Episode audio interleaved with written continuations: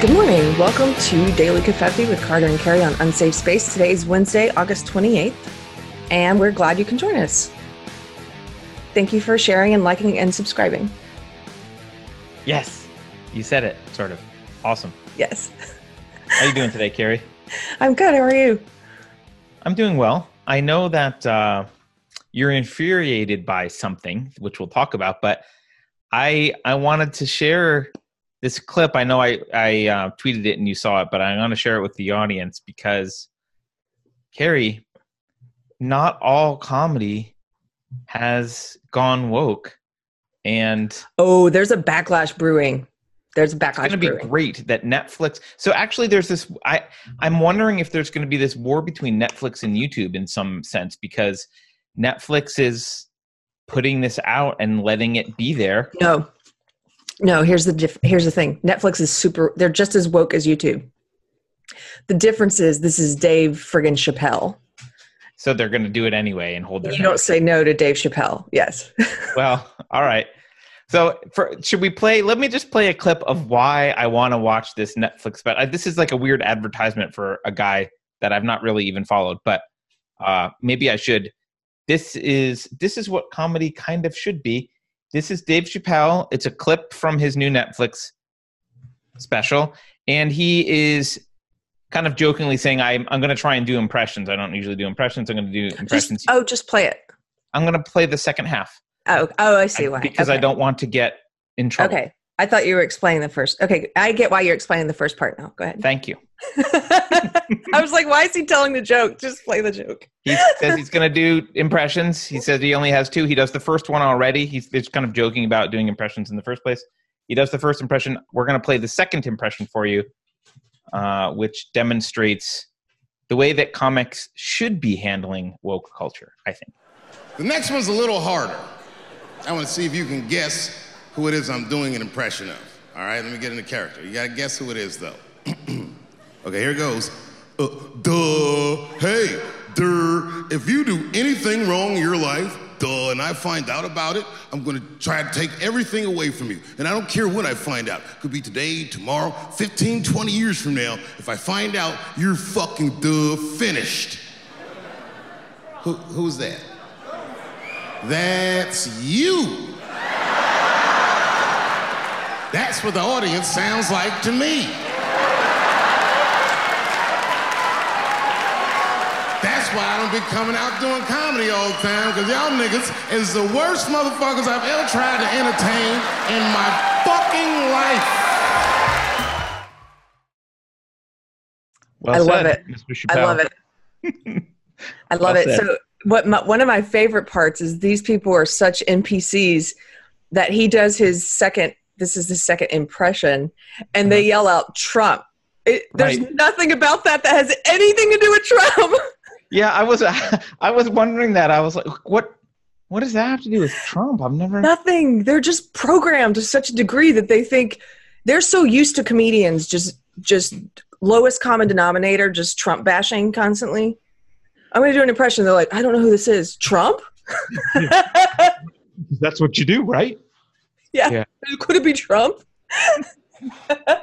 no. Here's the thing about Dave Chappelle, because I know I've I know on one of the previous podcasts I was pretty honest about um, Chris Rock being a monster, but a self-aware monster. Honest. Yes. Yes, uh, self. He called himself that, by the way, and he and I like. I appreciate that. That, but Dave Chappelle is one of the most genuine comedians I've ever met, and I've only interacted with him a few times. But those times, he was kind. He's humble. He's actually thoughtful. He seems like someone who's seeking truth, and I'm not surprised that he's going to be one of the first to back, do a backlash against this because his last special he got um, he got the problematic treatment. His last special came out and they were like, "Oh, there's some transphobic jokes here, guys. Like like it's problematic. It's a little sexist and, and transphobic." And uh, I'm like, "Oh, this is going to be good because I don't think he's the type who's going to roll over. Like to, to some need to. degree, he doesn't need to. And he's the kind of guy who I remember back um, way back when I was uh, just started working in comedy. I, I was just a comedy assistant, and I was reading was a manager assistant. I was reading like news about how he walked away from uh, uh, his TV show for millions of dollars, right?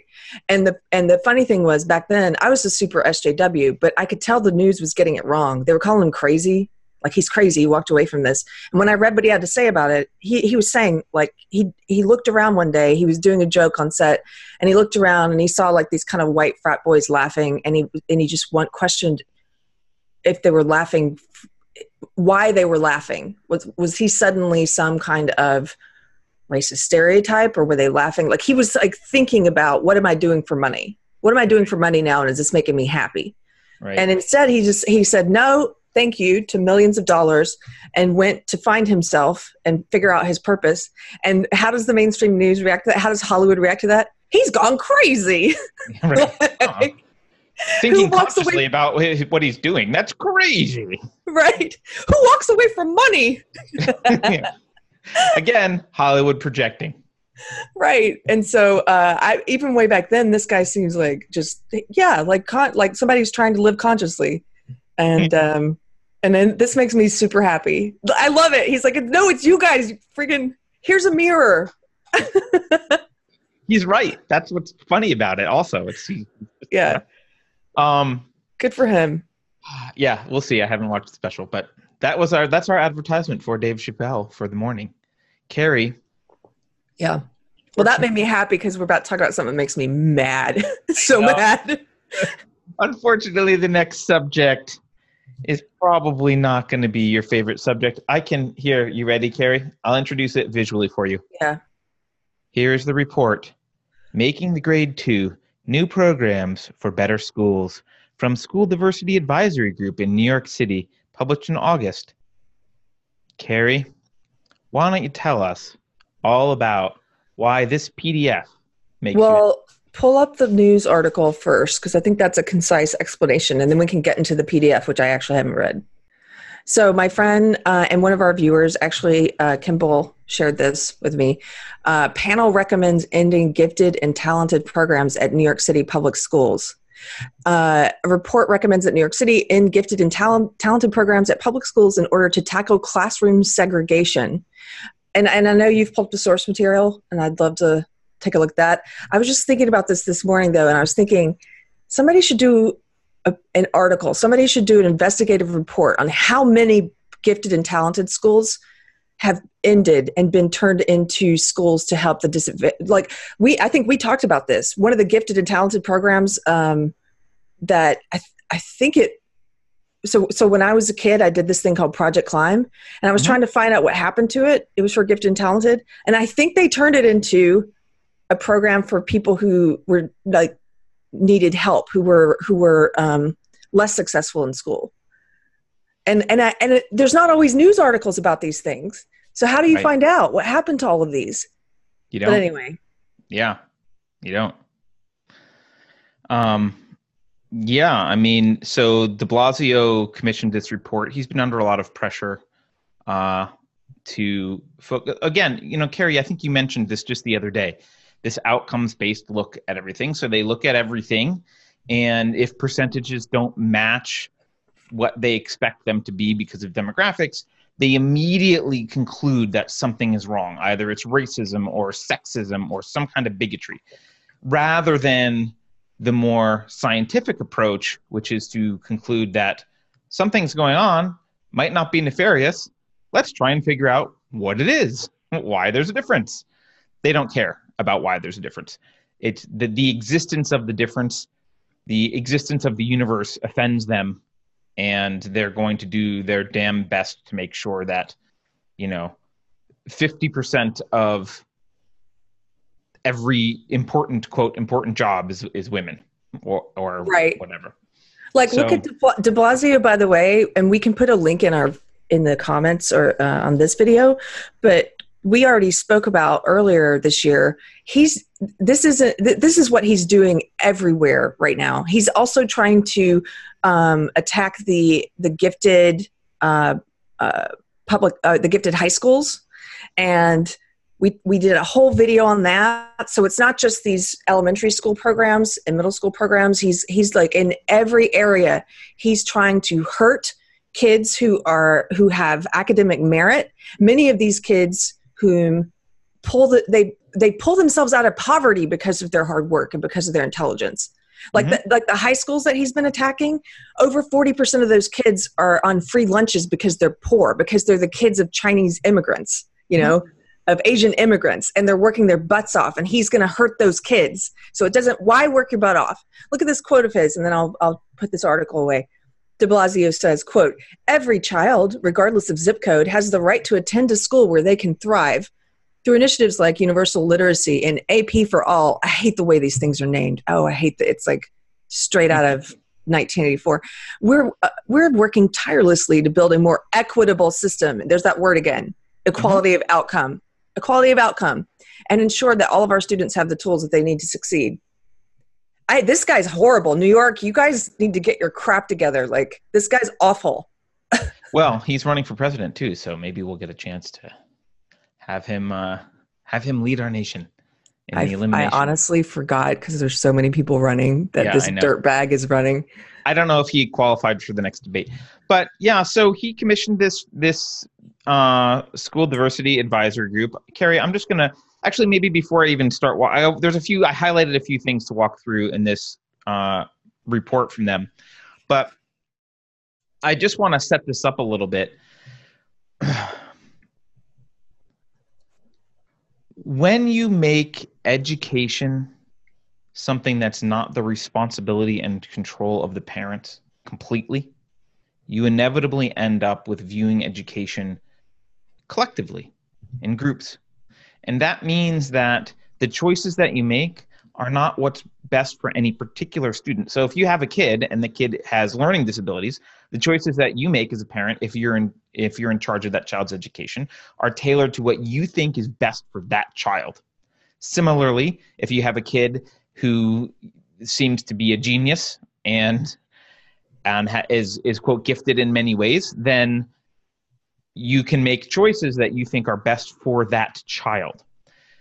The when you when you outsource your responsibility as a parent to the state, when you when you buy into the idea that parents aren't responsible for their chil- children's education, but this is a community effort, then the community's quote well-being is what drives this and you will see in this report that all of the language used it's not about no one is asking the question what's best for the smart kids who are going to these programs and how can we make their experience the best. It's about well how does this affect the kids in the demographics that we care about generally and they don't When- even care about those kids this well doesn't that help they I know. I know, but let me have, let me. They don't care about those kids. These programs don't help those kids. These programs push kids up who into into classes that they they they can't compete in, and studies have shown it doesn't help them. It doesn't help the gifted kids. It doesn't help those kids. It helps those kids a little bit more than it does the gifted kids, but they're not Yeah, it- it's pushing them into places where they don't they haven't done the work and they have they're they're not um they don't deserve to be there. If we were talking about sports people wouldn't have a problem talking about it. They have a problem talking about it because this is about academic achievement for some reason. But you wouldn't be pushing people up into the major leagues if they weren't ready for it just because you want the right racial demographics. Right. There Right. aren't enough jews in the nba uh, right, right. Exactly. What- whatever Would it is. be doing that. Yeah, that's ridiculous. That's ridiculous. And so this is and this is it's it's condescending to the the very kids they say they care about helping. They're not helping them.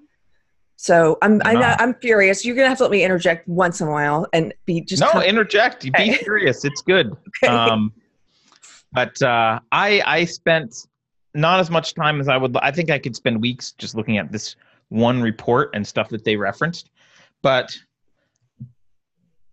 with with that in mind like this is how they're approaching this let's i just highlighted a few things that you might find interesting keri in this report so here's the report making the grade two they did an earlier report called making the grade and so let's just see how they start out. They start out actually trying to sound like everything they do is based on research, which I'm going to address in a moment. They start out by saying decades of research have found that economically and racially integrated schools can provide students with this kind of high quality education they deserve. Okay? So this is an interesting sentence because they so it, it follows this opener here. Um, they, all parents want exciting, challenging, rele- relevant education for their kids. Blah blah blah. So decades of research they say have found that economically and racially integrated schools can provide students with this kind of high quality education. That's it sounds kind of sciency, but can provide is kind of a lame thing and they don't cite it. They don't cite this anywhere. And they do cite other research but they don't cite this. And so they use in this intro area this uh, the letter from the executive committee they use um, they use the word research a few times to make themselves sound like this is all very objective and scientific. Um, but they admit right here most screened schools so the way that gifted and talented schools work in new york is they take tests to get in. So they're called them screen schools. Most screen schools and gifted and talented admissions process are in tension with meeting the goals in making the grade. So that last report i mentioned making the grade it had diversity goals. And they are saying this statement means that testing people academically in order to determine if they get into school is in tension with, i.e., goes against the goals of diversity. What they're saying is that simple merit based testing will necessarily hurt specifically black black and latin latinx students those are the groups that they're talking about in particular in this document so then they go on. Research has demonstrated the benefits of contemporary education models that serve all students and prepare them to participate in a diverse global society. Again, this is a collectivist view. This is not, research has shown that your child will benefit from this particular thing. This is students generally. And look at what their goals are. The benefits of contemporary education models that serve all students and prepare them to, participate in a diverse global society they're not talking about physics. And they're, they're not talking, talking about, about, socialization. They're not and they're also not talking about I, I hate when they only use the word diverse in the in the mo- the least important way possible which is like what your sex is and what your skin color is. And like they don't ever talk about the diversity of thought and ideas and uh, talent and background and they never they never talk about it in the ways that actually are important. It's always like yeah. let's look at these things that don't really matter at all to your character and, and but let's look at those. Let's focus on the unimportant things about you. Yeah they use they use the word diversity as crudely as possible. So um okay so then i said the existing use of screens and gifted and talent, talented programs is unfair unjust and not necessarily research based. Mm, this is some wiggle room there. Um, and then exclusionary admissions models often unfairly sort students by their resources rather than interest and opportunities for developing their interests and abilities. They also miss the benefit of classrooms that are more diverse and allow more individualized education to students who are advanced learners. This is just not supported by anything, they just say it. But here's the fun, Keri here's what they want to do. Ready? For elementary schools in the first zero to three years, de- discontinue the use of the gifted and talented admissions test. They hate the test. They hate testing. Um, eliminate rigid academic tracking. They actually hate grades. They don't want academic tracking. Middle schools promote integrated schools. That's clearly their goal here. Eliminate the use of exclusionary admissions practices. What they mean by that is merit based tests. Eliminate the use of merit based tests that create segregation by race, class, disability, home language, and academic ability. By academic ability, they don't want segregation by academic ability. This includes the exclusionary use of school screens such as grades, test scores, auditions, performance and interviews, behaviors, lateness, lateness, and attendance. So, having to actually show up, not a valid criteria. Eliminate the use of gift. By the way, can you imagine, Keri? Can you imagine running a workplace where like you must hire people and pay them, but you may not do it based on how well they perform, whether they show up for work on time, whether they show up at all, how good what the quality of their work is. Right. Or let's look at another field. Uh, let's look at again sports you must put people on this uh, major league team and it has it should have nothing to do with how well they play if they show up for practice if they make an effort if they're late It, Right. should, it should have nothing to do with anything related to actually being good at baseball. right. They're certainly not preparing them for any kind of world of competition, which they are trying to remove anyway, other than political competition. Yeah, because they don't believe in meritocracy. No. Uh, They want us Eliminate all. I've said this before, or I've heard this before. So I'm, I'm not sure who I heard say this first, but they want us all to be equal in the rubble. It's like let's pull everyone down to the rubble. yeah. Well, I mean, look, the killing fields of Cambodia were equal. So uh, eliminate the use of gifted and talented nomenclature. So they don't even like the words. So now in high schools, your favorite high schools, institute a moratorium on the creation of new screened high schools, unless they do what we want, basically. Uh, ensure all high schools are reflective of, of their borough's racial and social economic demographics, which means change their admissions policies. And here we go eliminate lateness, attendance, and geographic zones as a criteria for high school admissions and enrollment. So again, lateness and attendance not allowed to be used uh, as criteria. So that's that's kind of the overview of what they're doing. I don't want to go into the background stuff too much, but there's a couple um, here. There's a couple uh, charts you might want to see. So the share of applicants meeting a screen of fewer than five absences and fewer than five tardies is not equal among across demographic groups. So here they go showing that look, uh, this is one of the, the, the ways that they're showing that tardiness and attendance are racist. Uh, Asians meet the screen 61% of the time, whites 37, blacks 25, and Latinx. Latinx. How do you even say that? It used to be Latinos. What am I supposed to say?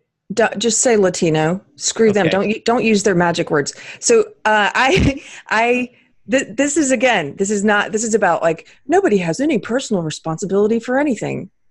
Like you do. You're not because these we don't like the way these numbers look.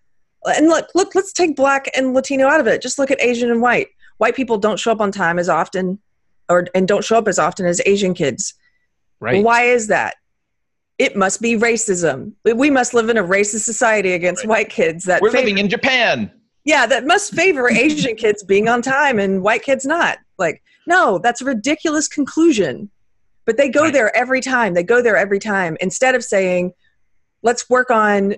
It- Uh, let's work on encouraging personal responsibility. Let's work on encouraging people to be on time.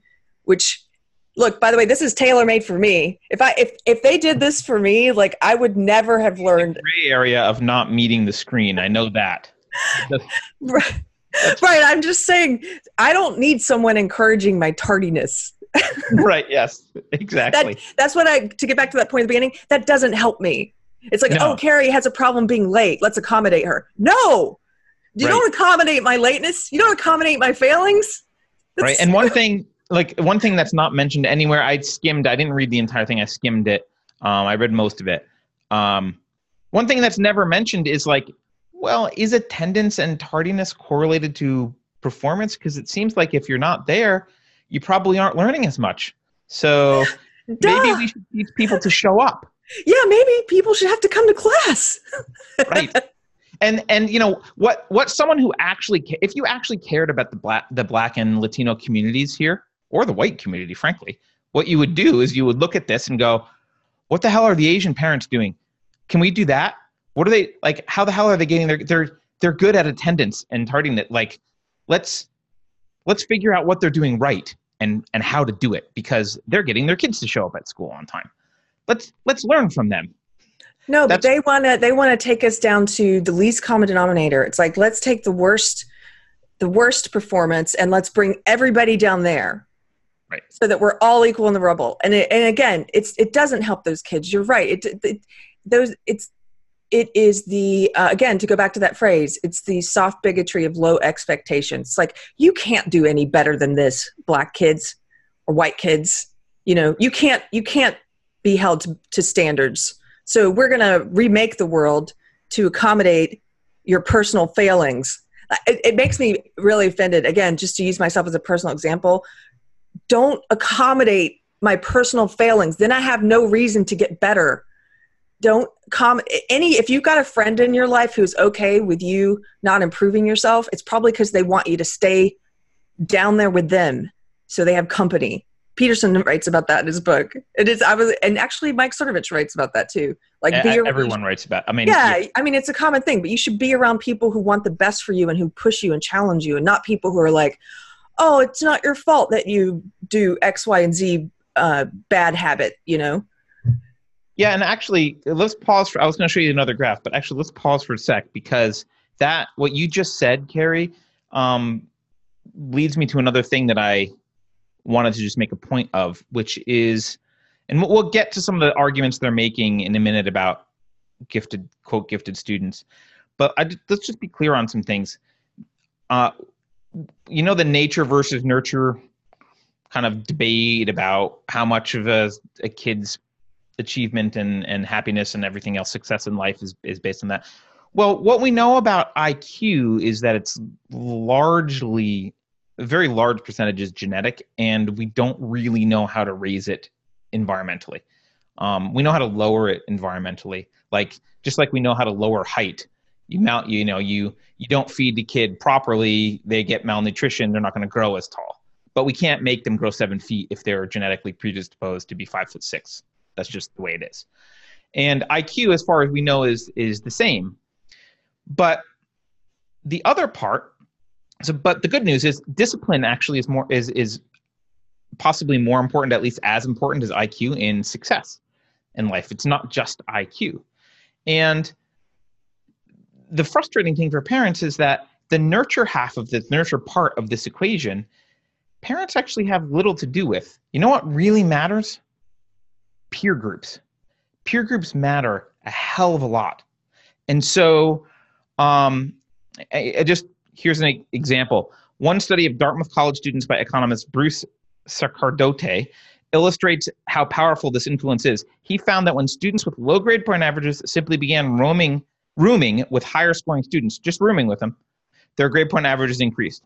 These students, according to the researchers, appeared to infect each other with good and bad study habits, such that a roommate with a high grade point average would drag upward the GPA of his lower scoring roommate. Now, is that good for the higher scoring student? That's not clear. It may drag the higher student down. That's we don't know. Uh, I I don't know. Maybe maybe the research knows. But my point No, is, I, well, I've read other studies. is so that students can be with other students that challenge them. Like that's a good that peer group matters. Yeah, and I've I've actually read studies. It does it does hurt the gifted student to put them in a class of kids who are not gifted. It does hurt them. They don't achieve the same things. They're not pushed as hard. And they and it's not just in academic achievement. There I've seen studies about the workplace. The same thing. It's like if you have some really poorly behaving employees and you and you're like let me put them in this group and make them and make two of my best performing employees work with this other group of really uh, poorly performing ones because that's going to help them perform better. No they've shown that the, the really highly perform, performing employees start to slack off because it's like why am i going to work my butt off if these people are in the same group as me and getting paid the same and there's no rewards for meritocracy right? So why? Right. And and especially when we're we're looking at things like attendance and tardiness, you can just imagine what it's like to be in school trying to focus on something, being being a kid who is focused on learning and wants to achieve. And you know your study partner or your lab group partner or someone you know other people in the class are like coming in late not showing up disruptive probably like that that all has an impact. Unlikely that it's a positive impact. So the thing with these these people is and let, let me see if i can articulate this in a way that makes sense. Um, i sometimes feel like i've i've read a lot of and i've watched a lot of videos from some really intelligent people. And then i'm like maybe part of my job is to help dumb it down for the masses for people like myself. Like because i'm trying to think i think it even might have been peterson i heard talking about um, hierarchies. Uh, um, but anyway they don't they don't like any type of hierarchy. They view it all as oppressive. But life is just life it, it, it's built on hierarchies. That's why in any field of study or interest again let's use the sports analogy. Why would you work hard to excel at anything? Let's say you're an olympic swimmer. Where did you get there? Why did you get there? Because you worked hard to become the best. You had some raw talent and then you worked hard to achieve. And you're at, and we have we have Olympics. We have international uh, uh, competition so that we can reward the best, so we can reward the people who've put in the most work. But then it's weird because in some, like in sports, we seem okay. We seem okay with that, but in something like academic achievement, suddenly people they're like we don't like hierarchies we don't like the fact that some people are smarter than others and we don't like the fact that some people work harder than others and we want everyone to be on the same level of output and production and what does that require well you're not going to bring like you just said you're not going to bring everyone up to that high achieving not everyone's going to be an olympic swimmer that's ridiculous what you're doing is saying there let to use that analogy there can be no more olympic swimmers right Right. No more, no more training schools for Olympic swimmers. No more. No, we're not going to. There can be no more because that makes the people who are not Olympic swimmers feel bad. Yep. So let's get in. Let Let's get into. I want to. I want to dig into a few things because they tried to make this. They make this look like very academic, and I just want to. I want to show you what I found in, the little time I looked at this. So this is their this is the section history of screens and and G&T gifted and talented programs. And so they make these claims, Keri. Research has demonstrated that in addition to segregating schools, these admissions practices don't necessarily result in fair access for low income students who, under a more interna- intentionally equitable system, would otherwise qualify. And they have a cite. They cite something here. They cite this. So that's what they cited. Um, summary, not what they said. Uh, what they cited was a study that showed basically that if you challenge everyone, everyone does better. And it will be better to have a challenging environment for all students. That's basically what they cited here. But that doesn't mean that they would qualify. If everyone did better because you challenged everyone, the standards would change and enrollment in the higher, more challenging schools would with the standards would change for that enrollment. So they they use that kind of stuff. So they they go through this, and here's their list of exclusionary admissions. Keri, you'll love the exclusionary admissions: state tests, course grades, interviews, behavior, behavior, attendance and punctuality, auditions, demonstrated interest. So what they're saying is the kid's not interested. He doesn't show up. He does bad on tests, has bad grades, does a shitty interview, is has disruptive behavior. Um, Let's bring him on in. Bring him in. bring him on in. You're the next contestant. You're the next contestant in the gifted and talented program. yes. So again, they don't like this. Allowing families to choose schools while simultaneously allowing schools to choose students through screened admissions methods led New York City schools to be highly segregated. Okay. That doesn't mean that it's racist. Schools with exclusionary screens continually outperform the city mean for academic achievement and graduation rate due to their selection policies. Well, yeah. Yeah, of course. You would expect that. A school choice model with exclusionary admissions practices favors schools with high academic performance and school quality reports. Uh, okay. Families who have their means to invest in extra edu- this is another they just make these statements. Families who have the means to invest in extra educational resources are often able to advance their children's academic development. This is not equitable even if it is effective for some. So this Keri, you mentioned this before when we were talking about this these high schools in New York City. A lot of these Asian community, Asian immigrants are poor. So the question is, how are poor groups How's one poor group able to invest extra educational resources when another poor group is not? And why is that racist? Can I share uh, something on my, from my screen real quick? Yeah, yeah, please. So I pulled up um, de Blasio's War on Excellent Schools. This is from October 2018. This was the one about the high schools, mm-hmm. um, mm-hmm. where it's mostly going to affect uh, Asian kids. It's right. mostly going to hurt Asian, poor Asian kids. Look, uh, Stuyvesant, I think that's the way you say that. Other elite New York public Stuyvesant. Stuyvesant, okay, mm-hmm. Stuyvesant. Other elite New York public high schools could admit students who did not pass the state test. So it's like we're, let's just get rid of the test to get in because people are, that aren't passing it and we, we don't have the right demographics. Uh, Bill de Blasio's plan to displace Asians in New York top schools. And I mean, this is just this is it goes against everything they they say they're doing he's they, because they don't want to look like they're um it, it would be racist if they're if they are manipulating things to make sure they get a specific racial demographic although that's what they're doing and they're telling you that's what they're doing but they have to figure out a way to do it where they make it about class and so they're trying to say we're helping poor kids it's like no you're hurting poor asian kids Well, and look, this according to this report here, uh, they're pretty blatant about what they're doing. They care about. I mean, the metrics that they proposed are explicitly. I didn't read this part, but they're. Uh, I mean, I didn't read it to the audience. I read it. The they're explicitly saying schools should reflect the demographics of the region they're in. That's that's their goal. All Yeah. schools, all of them, and that, that's a pretty pretty blatant goal. Their big, I think, their big kind of claim here to to supposedly allay the But- fears. one quick one quick aside though um, you can tell that they're lying about that when you look at uh, cases where the demographic with the, where the percentage of white students is not as high as it is for that area It- they don't care about increasing the number of white students to get it up to whatever the percentage is Right. in that area. They're never talking about increasing the percentage. Of, they're never talking about that. Even if the percentage at a given school is lower than the area, they're never talking about increasing the number of white kids. That's true. Uh, although I think that's because to them, uh, the white doesn't.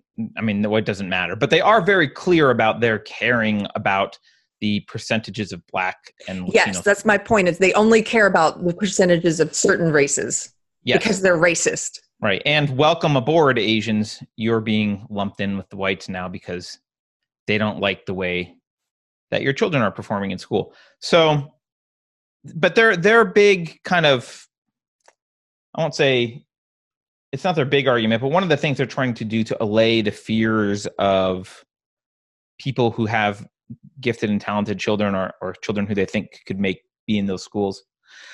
They say a number of studies have shown that mixed ability classrooms, which cater to the needs of both general education students and advanced students, are beneficial to students with lower proficiency levels and do not harm students learning above proficiency level. And they cite four sources. Source one. Source one says, first of all, just be clear. Source one does not support that statement. What source one does say is source one has a sentence which is an opinion which references some other source that says despite overwhelming research demonstrating the ineffectiveness of low track classes and of tracking in schools in general, schools continue the practice. So this is someone making an opinion that like, hey, we shouldn't track, and they cite something else, which is a separate thing.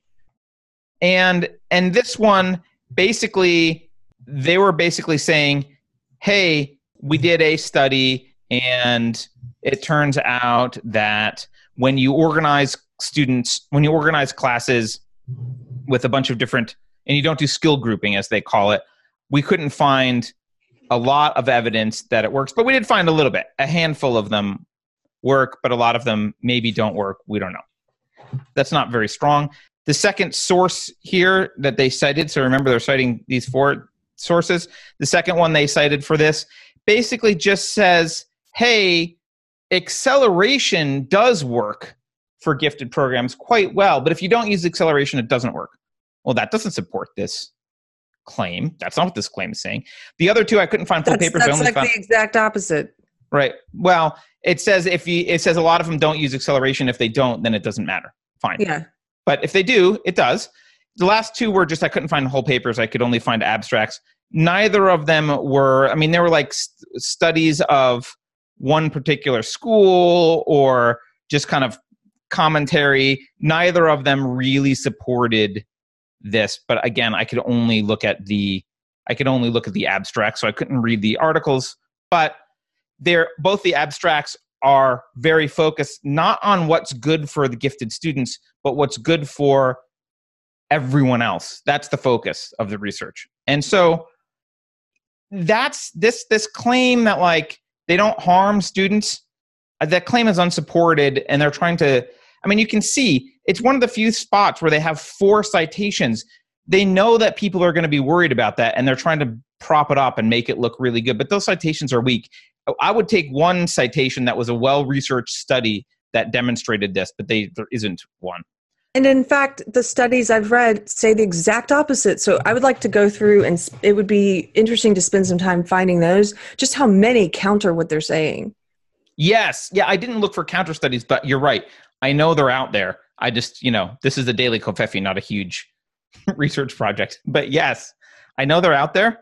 Um, and you know, I think if the if the argument is like hey we should change the way the gifted and talented programs work because they should they should do x y and z and that's better for the gifted students fine but you know here's the thing where they might be right it it might actually be better for some of the non-gifted students to be in classrooms with gifted students that, that might help them it probably will hurt the gifted students right? Well, so, of course it does. The studies I'm thinking of, and I'm sorry I didn't do the kind of research you did, but I want I almost want to redo this with and do a whole counter piece, or maybe just write a piece a counter piece to this. It's like there, the studies show that gifted kids are uh, more despondent. They're bored. They they don't perform as well. And look, I'm just going to use eh, personal experience, my anecdotal evidence, my own. I went to a um, science and math high school for 11th and 12th grade. It was more rigorous than Duke, where, where I ended up going to college. And before I went there, I was, even in the honors classes, it was, it was, it was very boring. And I did not learn how to do um, some of the things I should have learned how to do because this isn't a brag on myself. When I got to the gifted and talented school, then I was like, oh wow, I'm I'm not the smarty pants I thought I was. now that I'm with all these really brilliant people, I'm like, oh. Um, but uh, but at the at the public high school, I was not for that, and this was a public high school as well. But um, it was it was uh, it was you had to get into it, right?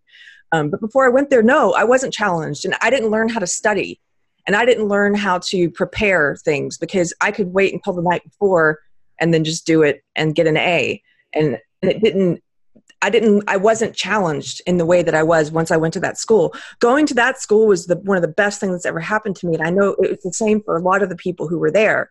And there were people from every different economic economic level there. It wasn't like that's the other thing. They like to pretend like this is like oh rich kids are at the gifted schools. No, it's not. That's the great thing about about it being based on merit. It's not about money and and I and then later on in life, I taught SAT prep, and so I would get I would teach the rich kids, and then I would teach the underprivileged kids. We had a program for kids who couldn't afford the full price, and there was it, w- it wasn't based on money. Those rich kids weren't doing better because their parents were throwing money at the SAT prep classes. It's based on merit. Some of the best performing kids and some of the ones who who um, ended up doing the best on their SATs were at the in the underprivileged schools um, it's it, you there should be programs to identify who those kids are and help them get out of there that's the whole that's the whole point you can move from economic level to economic level based on talent not just so let's say you're a talented basketball player. You can pull yourself out of poverty with that talent. Let's say you're a talented olympic swimmer. Let's say you're gifted and talented in math. Like you can pull yourself out of of poverty. And so this is this this whole thing it, it, makes me so furious because it doesn't help the kids they're claiming to help. It, it definitely doesn't help the gifted kids. And it's it's it's basically it's i know we've mentioned this before the kurt vonnegut story but so perfect. This is harrison bergeron come to life. They're just like let's um can i can i read just a little bit of that? Do you mind? Just the just the very beginning. I'm just going to read the very beginning. For people who haven't read this it's a short story. You can find it online. It's great. Um, kurt vonnegut. Um, the year was 2081 and everybody was finally equal. They weren't only equal before god and the law. They were equal every which way nobody was smarter than anybody else. Nobody was better looking than anybody else. Nobody was stronger or quicker than anybody else. And so it goes on to talk about the handicapper in general, who's they basically decided they're going to handicap everyone, whatever their particular talent is, so that they can't be talented in that way. And you know, one of the main characters here, George, um, it says while his intelligence was way above normal, had a little mental handicap radio in his ear. He was required by law to wear it at all times. It was turned to tuned to a government transmitter. So they like basically are shocking his brain so that he can't think because they have to make him less intelligent. They have to. They can't. He can't be smarter than anyone else. Great story. I know we've. I know we've mentioned it before, but in case there's new viewers who haven't read it, you should go check it out. And, um, but that's what they want. That's that's why this makes me so angry. I feel like the people who are are trying to implement these things are um, they're like wannabe tyrants. They're not intellectual. They've probably never read Harrison Bergeron. they probably have no idea that that's what they're trying to do. You know what I mean? You should make everyone who was involved in this read that. Yeah, I mean, just by the way, just to underscore a point that you made, uh, 57% of screen high school students are uh, getting qualified for free and reduced lunch, which is uh, their proxy for poverty. So this is not it's not all rich kids going to these schools. It's not rich kids. Um, yeah, and look, I mean, the takeaway. I think it would be good to do a whole show on on what you're talking about, like how how these things affect uh, kids that are smarter and and that kind of thing. My point wasn't even to make that argument; it was just to expose, like, this is the thinking behind what this this report is not about doing what's best for the smart kids. It is only about like making sure that percentages of blacks and Latinos match what they want them to be across a bunch of schools. That's all. And to do that, they're willing to knock out all of these things state tests, course grades, interviews, behavior, attendance, auditions, interest, everything. They're willing to knock all of it out and and basically have admissions based on I mean ultimately it's going to be based on skin color because there's there's not much else you can do you're going to have to change this these policies to make sure that you get you know you reserve these number of slots for asian kids and this number for black kids and this number for latino and that's that's what you're going to have to do if you're unwilling to kind of look into why some of these groups behave differently and let them let them be different but that's not you know that's that's not what they that they want and I just want to underscore the point, Keri. I think this is inevitable when you give the government control of the schools. I mean, the reason gifted and talented programs arose was because people recognized the failure of government education. People were sending their kids to government schools going, This sucks. My kid's not getting challenged. This is horrible. That's why gifted and ta- oh, they were like, okay, okay, community, we'll fix it. We'll have some special gifted and talented section would so, that exist? Like, would that exist in the free market? Changed. I don't know. The attitudes change, though, right? Because when you and I were kids, nobody frowned upon it. Like the, the it's like they're frowning upon it.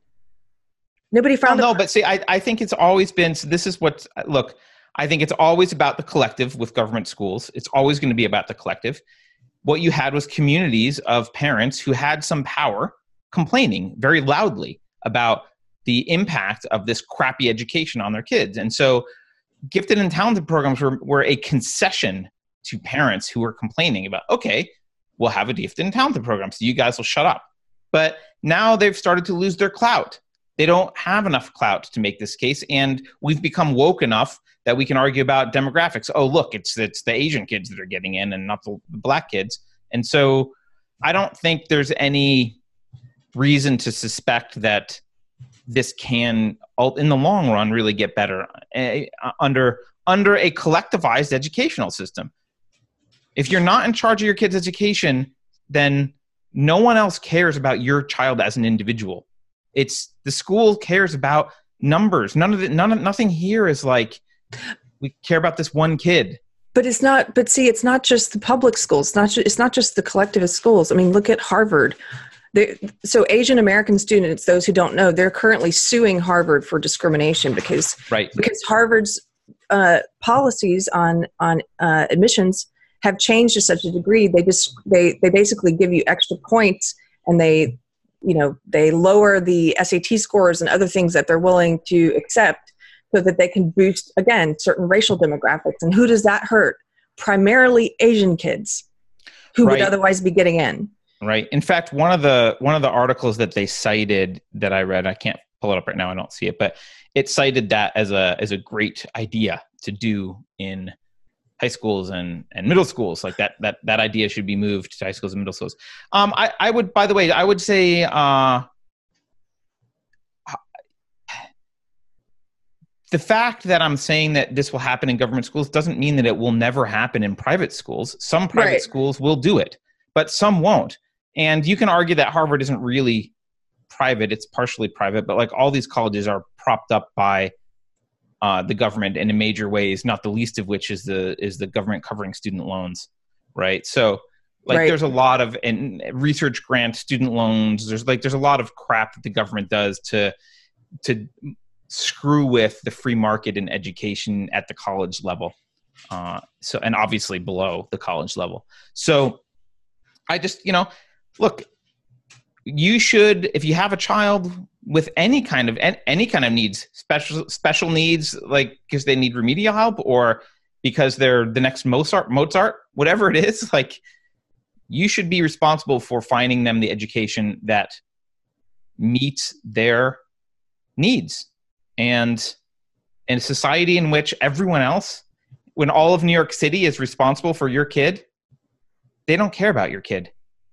They just don't and i've never seen by the way keri this i, I don't i don't i mean i don't have an experience working with government right? i'm from the private sector my whole life basically so one thing that really struck me here was the number of like people on committees and things that they resolve to study this and resolve to form a committee on that and resolve to oh we'll have a, a study group about this and a committee about that and we'll commission this and we should provide resources for that and we should it's like all i could see was like this room full of grifters salivating over like yes we need to fund a study to do blah blah blah because i'm going to be involved in that like it's just it's just so bloated i just look at this and i'm like no private school looks like this. I mean, maybe like huge like Harvard things, but no, you know, no private high school. your your local private high school or junior high school doesn't look like this. They're just focused on the you know the kids that are there and how can we meet the needs of the parents. And if the parents in that community are mostly Asian, then maybe they have slightly different curriculum even than if the parents in that community are mostly Latin, right, or Latino, right? That okay, fine and and they don't have to cater to everyone because they're only catering to the people who want to send their kids there and they can find a niche just like everything else in the free market and if there's a niche for kids who are like you know what we speak farsi and play the violin really well and that's what we want to focus on like okay if there's enough of a market demand there can be a school focused on those kind of kids that's fine right but you know this is what you get with collectivism guys this isn't going to get like don't be surprised by this it's just you know it's the next step. They they need to create little little comrades. So this is how you do it.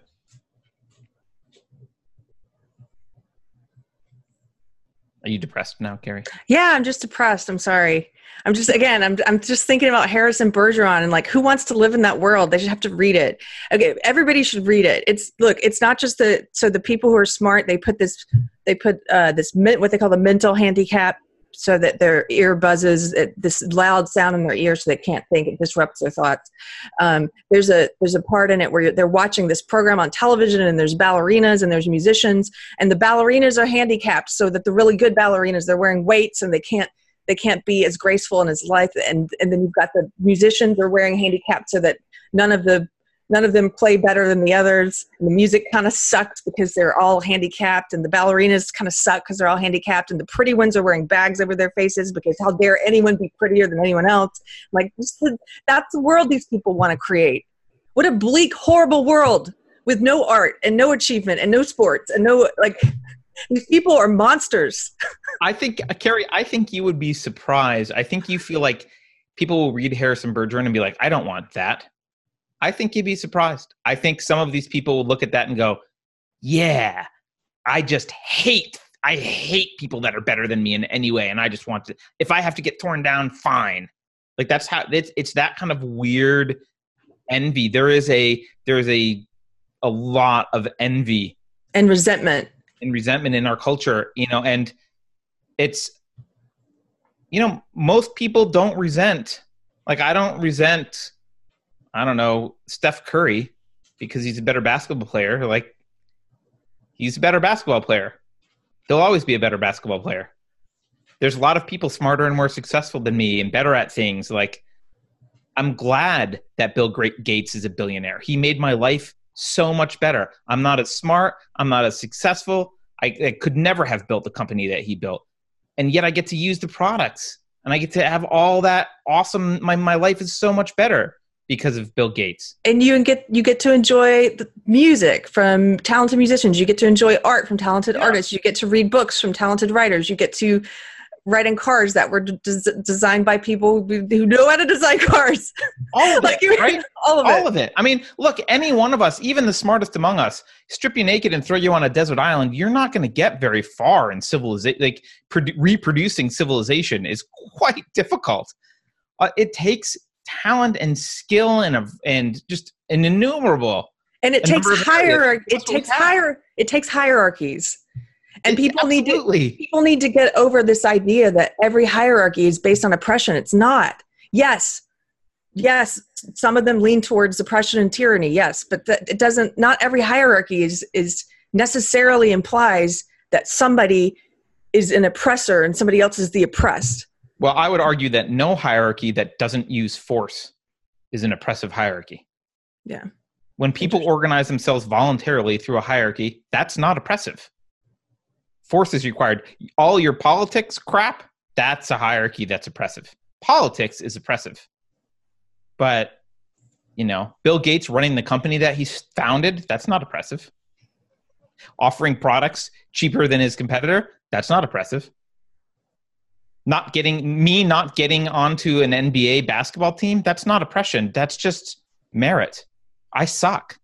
and that's just yeah and that's life that's what life is like Yes. every, everybody has the thing about sjw ideology that's so ridiculous is they they they talk about these um you know privileges and marginalizations but they they look at it in such an unrealistic and static way and it's like okay well let's use your language sjw yes everyone is privileged in some ways and marginalized in some ways. Every human being that's what life is.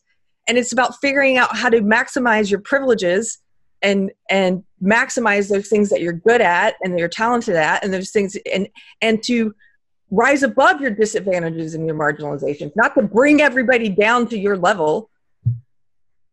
There's Right. a, there's that old joke about uh what is it? Um oh gosh i wish i could i wish i had it so i could pull it up it was an old cartoon where like a guy in in a um in a wheelchair c- comes to a building and there's there's no ramp there's just stairs so like an like a rational human would build a ramp next to the stairs and sjw would just take the stairs away Right? That's true.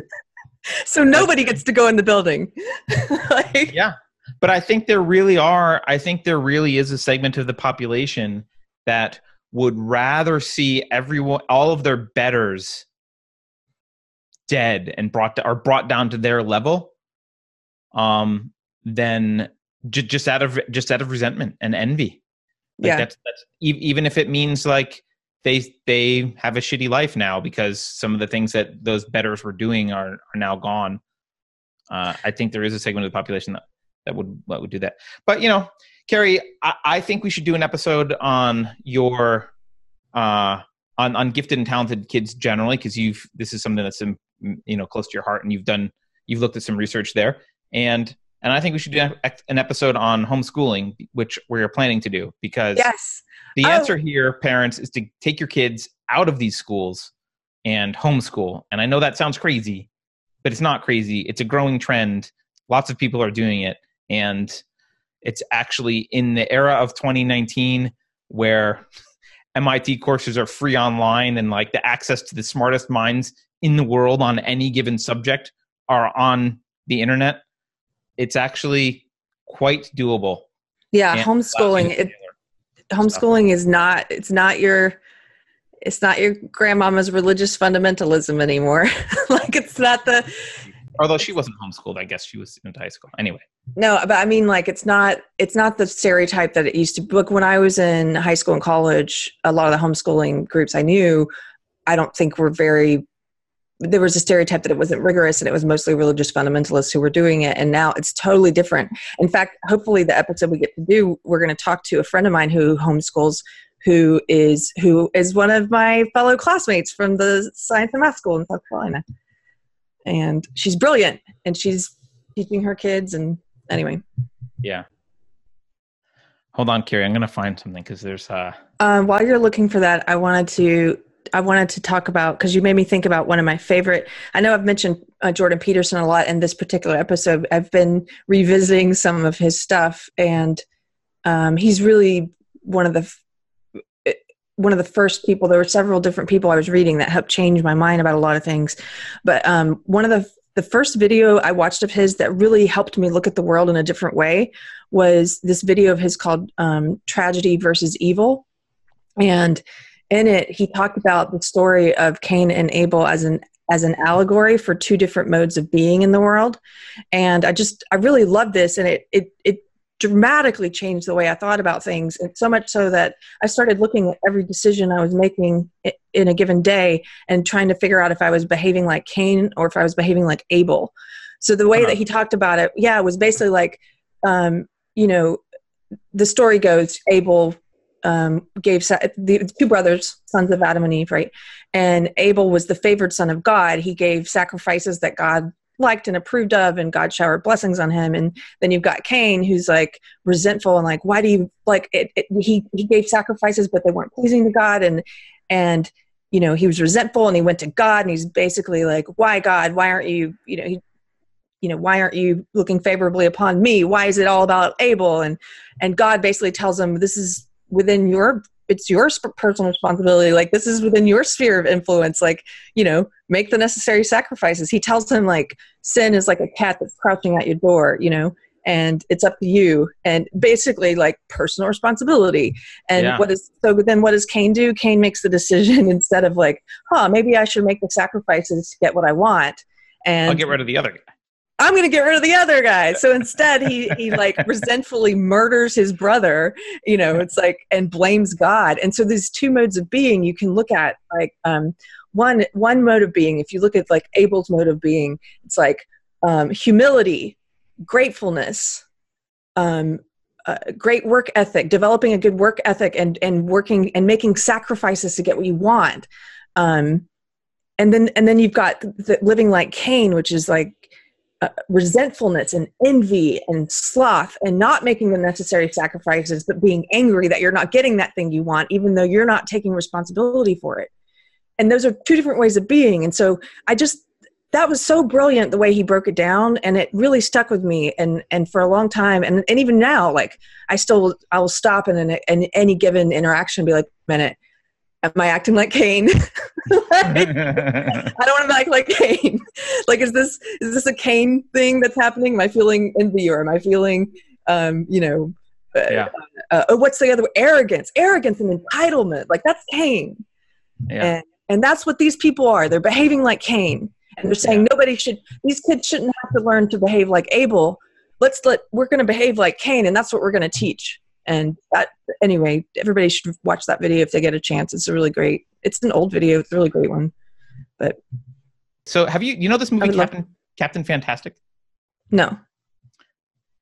I'm going to play you a scene. So this guy this guy it's a it's a it's a movie about um, a family with like a lot of kids i forget like five or six kids a lot of kids.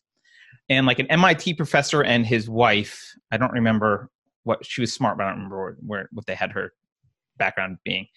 And they decided to like basically get off the grid and like move out into wilderness and raise their family like on their own in the wilderness.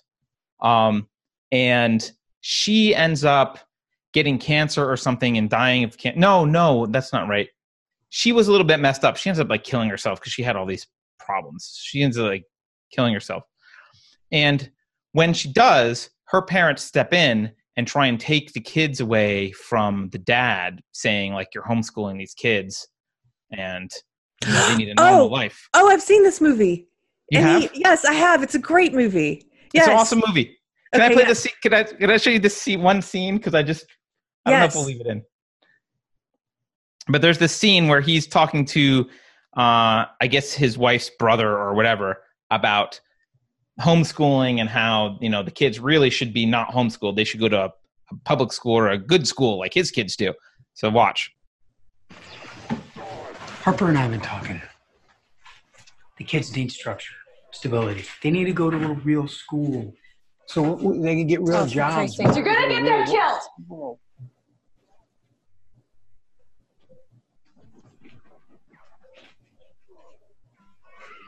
Sorry. But your, your kids are with, without a mother now. I don't think you have any idea what you're doing to them. I'm You- saving their lives. That's what I'm doing. You sound so ridiculous. Is knowing how to set a broken bone or how to treat a severe burn ridiculous? Knowing how to navigate by the stars in total darkness, that's ridiculous. How to identify edible plants, how to make clothes from animal skins, how to survive in the forest with nothing but a knife, that's ridiculous to you? Jesus. They have the cardiovascular and muscular endurance levels of elite athletes. Who athletes. cares? They're children. They need to go to school. They need to learn about the world. Justin! Jackson! Oh, I remember this. Come This is down here for a second. It's pretty awesome, right?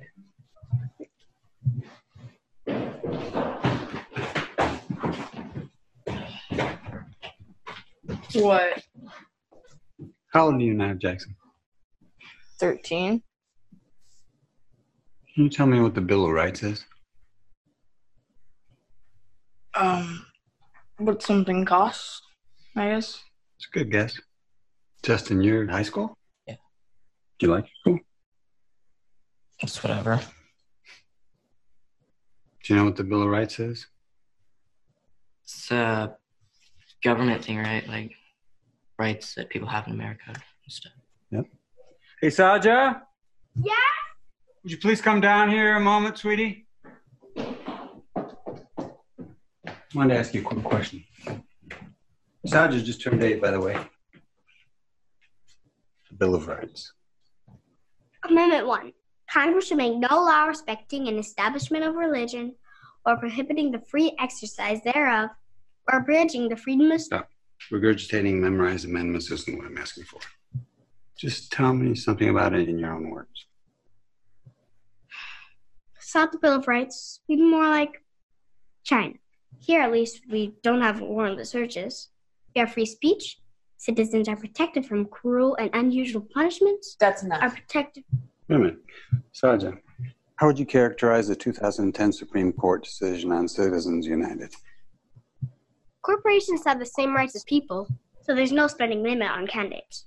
Which means a country is ruled by corporations and their lobbies do fund candidates and command their fealty by demanding it. Jesus Christ. You made your point. We get it. It's very impressive. All of you. All of you. All of my, my my sons is my public school educated sons as well. I just I don't know. I love I don't I love that scene. It's so good. I don't even agree with the guy's politics, all of it, no, or or the conclusions. But like his kids are, I mean, they're they're so well educated. And he's awesome. right. They're they're physically fit. I remember he they're like musically talented. They're intelligent. He's teaching them everything. Yeah, yeah. Uh, it's it's it's, it's pretty crazy. Um, Um, I think you should try to leave that in if you can, but I understand if you can't because I don't want to get copyright strike or whatever. yeah, yeah, Yeah. Um, all right, Keri, we should wrap this up because we've kind of meandered at at the end. But yeah, but it was fun meandering, and we talked to each other like real people, and I think people enjoy that. as opposed to normally when we talk to each other as robots. No, no, I no, I don't mean that. That's uh, anyway. Never mind. All right. I mean, you don't, you don't mind so much when it's like, especially at the end if we meander. Okay. Anyway, guys, sorry for the meandering. Um, what? Join us We'll for book club. tomorrow. We'll see you tomorrow. Book club September fifteenth. Oh yeah, book club, 1984, and and uh, yeah, pull your kids out of school. Or you know, don't read it and show up, and and then none of us will discuss it either. So we're all equal.